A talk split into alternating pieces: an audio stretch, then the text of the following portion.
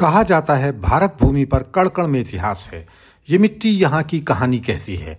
कुछ ऐसा ही हुआ पश्चिम बंगाल में भूगोल के प्रोफेसर डॉक्टर विश्वजीत रॉय के साथ। डॉक्टर रॉय पश्चिम बंगाल के नादिया जनपद के रहने वाले हैं और वर्तमान में जनपद अलीपुर द्वार के पी के मुखर्जी महाविद्यालय में भूगोल के शिक्षक हैं। अपनी शोध के दौरान उन्हें नादिया ज़िले के देवग्राम और, और अनुलिया ग्राम में कुछ प्राचीन अवशेष मिले। मिट्टी के बर्तन बीड्स इत्यादि। डॉक्टर रॉय पहली नज़र में ही ये तो जान गए कि ये प्राचीन अवशेष पुरातत्व महत्व के हैं, लेकिन कब के हैं, कैसे हैं और यहाँ पर कैसे आ गए, इत्यादि पर संशय था। उन्होंने अन्य विशेषज्ञों की मदद ली और ये साबित हुआ कि ये अवशेष 2000 साल पुराने हैं। बात से बात निकलती गई और डॉक्टर राय ऐसे अवशेषों को इकट्ठा करते गए। धीरे धीरे उन्होंने इन अवशेषों को गाँव वालों की मदद से गाँव में ही रखने का सोचा। और इस विचार का मूर्त रूप ये हुआ कि एक विलेज म्यूज़ियम, देवग्राम म्यूज़ियम के नाम से गाँव में ही स्थापित करके सारे अवशेष वहीं रख दिए गए। आज ये अपनी तरह का अनूठा म्यूज़ियम पूरे पश्चिम बंगाल से छात्रों, शिक्षकों और पर्यटकों के लिए एक महत्वपूर्ण स्थान बन गया है। लोग आते हैं और अब तो दूसरे राज्यों से भी लोग आकर इस देवग्राम म्यूज़ियम को देखते हैं। डॉक्टर विश्वजीत रॉय ने रेडियो एसबीएस को अपने अनुभव के बारे में बताया। आ, मैं तो रहने वाला हूँ वेस्ट बंगाल से एक जिला है नदिया जिला नाम है उसका। वो नदिया जिला के रानाघाट से मैं हूँ। वही मेरा जन्मी हुआ। सो वो पीएचडी के दौरान मुझे मेरा जो जिला है नदिया वहाँ से बहुत बार फ़ील्ड विज़िट करना पड़ा। तो वो लगातार फ़ील्ड विज़िट के दौरान मैंने नोटिस किए थे कि वहाँ पे there are so many high mounts there वो जंगल है, मिट्टी का ढेर सारा पड़ा हुआ है। एंड द मोस्ट वो जो सबसे मुझे आकर्षित किया था, वो था कि बहुत सारे मिट्टी का ढेर से वो जो आर्कियोलॉजिकल ऑब्जेक्ट्स है आर्टिफैक्ट्स है, मैं क्या बताऊँ आर्टिफैक्ट्स हैं, वो निकल रहे थे। मिट्टी के ढेर से या बर्तन या वो मुझे पहले आकर्षित किया। उसके बारे में मैं जानने का प्रयास किया। उस दौरान मैंने कैलकाटा यूनिवर्सिटी, विश्व भारती यूनिवर्सिटी, वो जो यूनिवर्सिटी थे, वहाँ के जो एक्सपर्टीज है, मैं उन लोगों से संपर्क किया। And they have help me a lot तो इसी दौरान मुझे आर्कियोलॉजी से, इतिहास से परिचय हुआ। Basically I am a professor of geography हम भूगोल जो शास्त्र है, वो पढ़ाते हैं कॉलेज में। और मेरा कॉलेज है नॉर्थ बंगाल एक जिला है आलीपुर द्वार वो आलीपुर द्वार जिला में। अब अगर किसी को कोई कलाकृति मिल जाए तो शायद ही इतना ध्यान दे। लेकिन डॉक्टर रॉय की पारखी नज़रों ने पहली बार में तो पहचान लिया, लेकिन इसकी पुष्टि के लिए उन्होंने कई यूनिवर्सिटीज और पुरातत्व विभाग तक से संपर्क किया। फिर जाकर इस बात की पुष्टि हुई कि ये अवशेष लगभग 2000 साल पुराने हैं।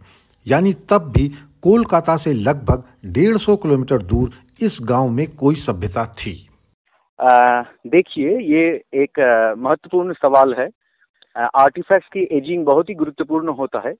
तो जैसे मैंने बताया कि हम तो आर्कियोलॉजी सब्जेक्ट्स का कोई एक्सपर्ट हूँ नहीं, मैं पढ़ाता हूँ कॉलेज में, वो भी भूगल। तो मैंने किस तरह निश्चित हुए कि ये आर्टिफैक्ट्स इस युग की है, ये आर्टिफैक्ट्स वो युग के है। इसलिए मैंने विभिन्न जो एक्सपर्टीज है from the discipline of archaeology उन लोगों के मदद लिए हैं हमने। उन लोगों से उन लोगों में कैलकटा यूनिवर्सिटी के जो आर्कियोलॉजी का हेड ऑफ़ द डिपार्टमेंट थे थी डॉक्टर दुर्गा बोसु मैडम मैंने उसकी सहारा ली।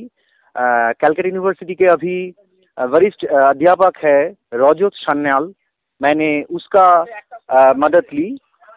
आर्कियोलॉजिकल सर्वे ऑफ़ इंडिया के जो कैलकाटा सर्कल है presently doctor Shubh Majumdar is head there मैंने शुभ बाबू का भी आ, मदद मांगे हैं इस बारे में। और इन जो विशेषज्ञ हैं इन लोगों ने ही actually they have determined the proper aging of that that and and to them हमने जो uh, इतिहास के एजिंग है वो एजिंग हम लोगों को करीब 2000 साल पीछे ले जाते हैं। हमने अभी तक जो आर्टिफैक्ट्स हमें मिला है और वो जो, वो ग्रामीण संग्रहशाला में प्रदर्शित हो रहे हैं, उससे हमको पता चलता है कि करीब 2000 साल पहले भी यहाँ पे एक सिविलाइजेशन था उसी के आर्टिफैक्ट्स हम लोगों को अभी प्राप्त हो रहे हैं। अवशेष मिल गए, लेकिन उनको सहेजना कोई आसान काम नहीं था। इनका महत्व एक विशेषज्ञ भले ही जानता हो, लेकिन डॉक्टर रॉय ने गाँव वालों को इस बारे में प्रोत्साहित किया।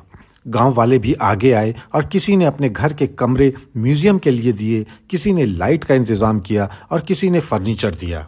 आज देवग्राम म्यूज़ियम अपनी तरह का एक ऐसा म्यूज़ियम है जो पूरी तरह से स्थानीय ग्रामवासियों के सहयोग से बना है। ग्राम के विषय में सोचना है। अगर आपका आ, परिवार का वो आ, क्या कहते हैं उसे धरोहर धरोहर को संरक्षण करना है। अगर आपको पुरानी बीती हुई संस्कृति को संरक्षण करना है।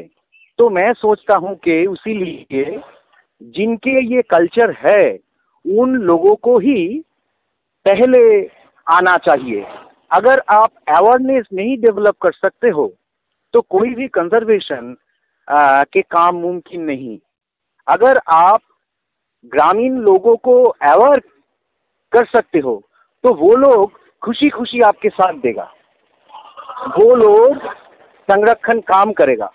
आपको ये सुनने में बहुत ही आनंद होगा कि ग्राम के जो लोगों के मदद हमने लिए थे, वो ग्राम के ग्रामवासियों ने ही ये प्रचेष्टा को रूपदान किया है।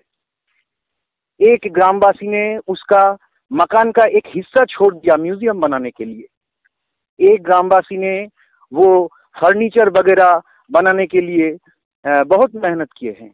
एक ग्रामवासी ने आलो, लाइट और वो जो एक्स्ट्रा इंफ्रास्ट्रक्चर है, उनका प्रबंध कर दिया है।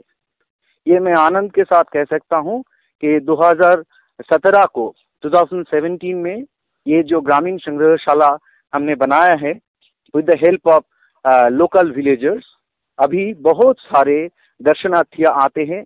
उनमें से बहुत गवेषक भी अध्यापक, शिक्षक रहते हैं, जो इतिहास के लिए लोक संस्कृति और फोक कल्चर के लिए रिसर्च कर रहे हैं। स्कूल लेवल के बहुत स्टूडेंट वो लोग आते हैं। बंगाल के ऑलमोस्ट हर जिला से अभी तक लोग आ चुके हैं, झारखंड से भी आ चुके हैं, ये रूरल म्यूज़ियम देखने के लिए।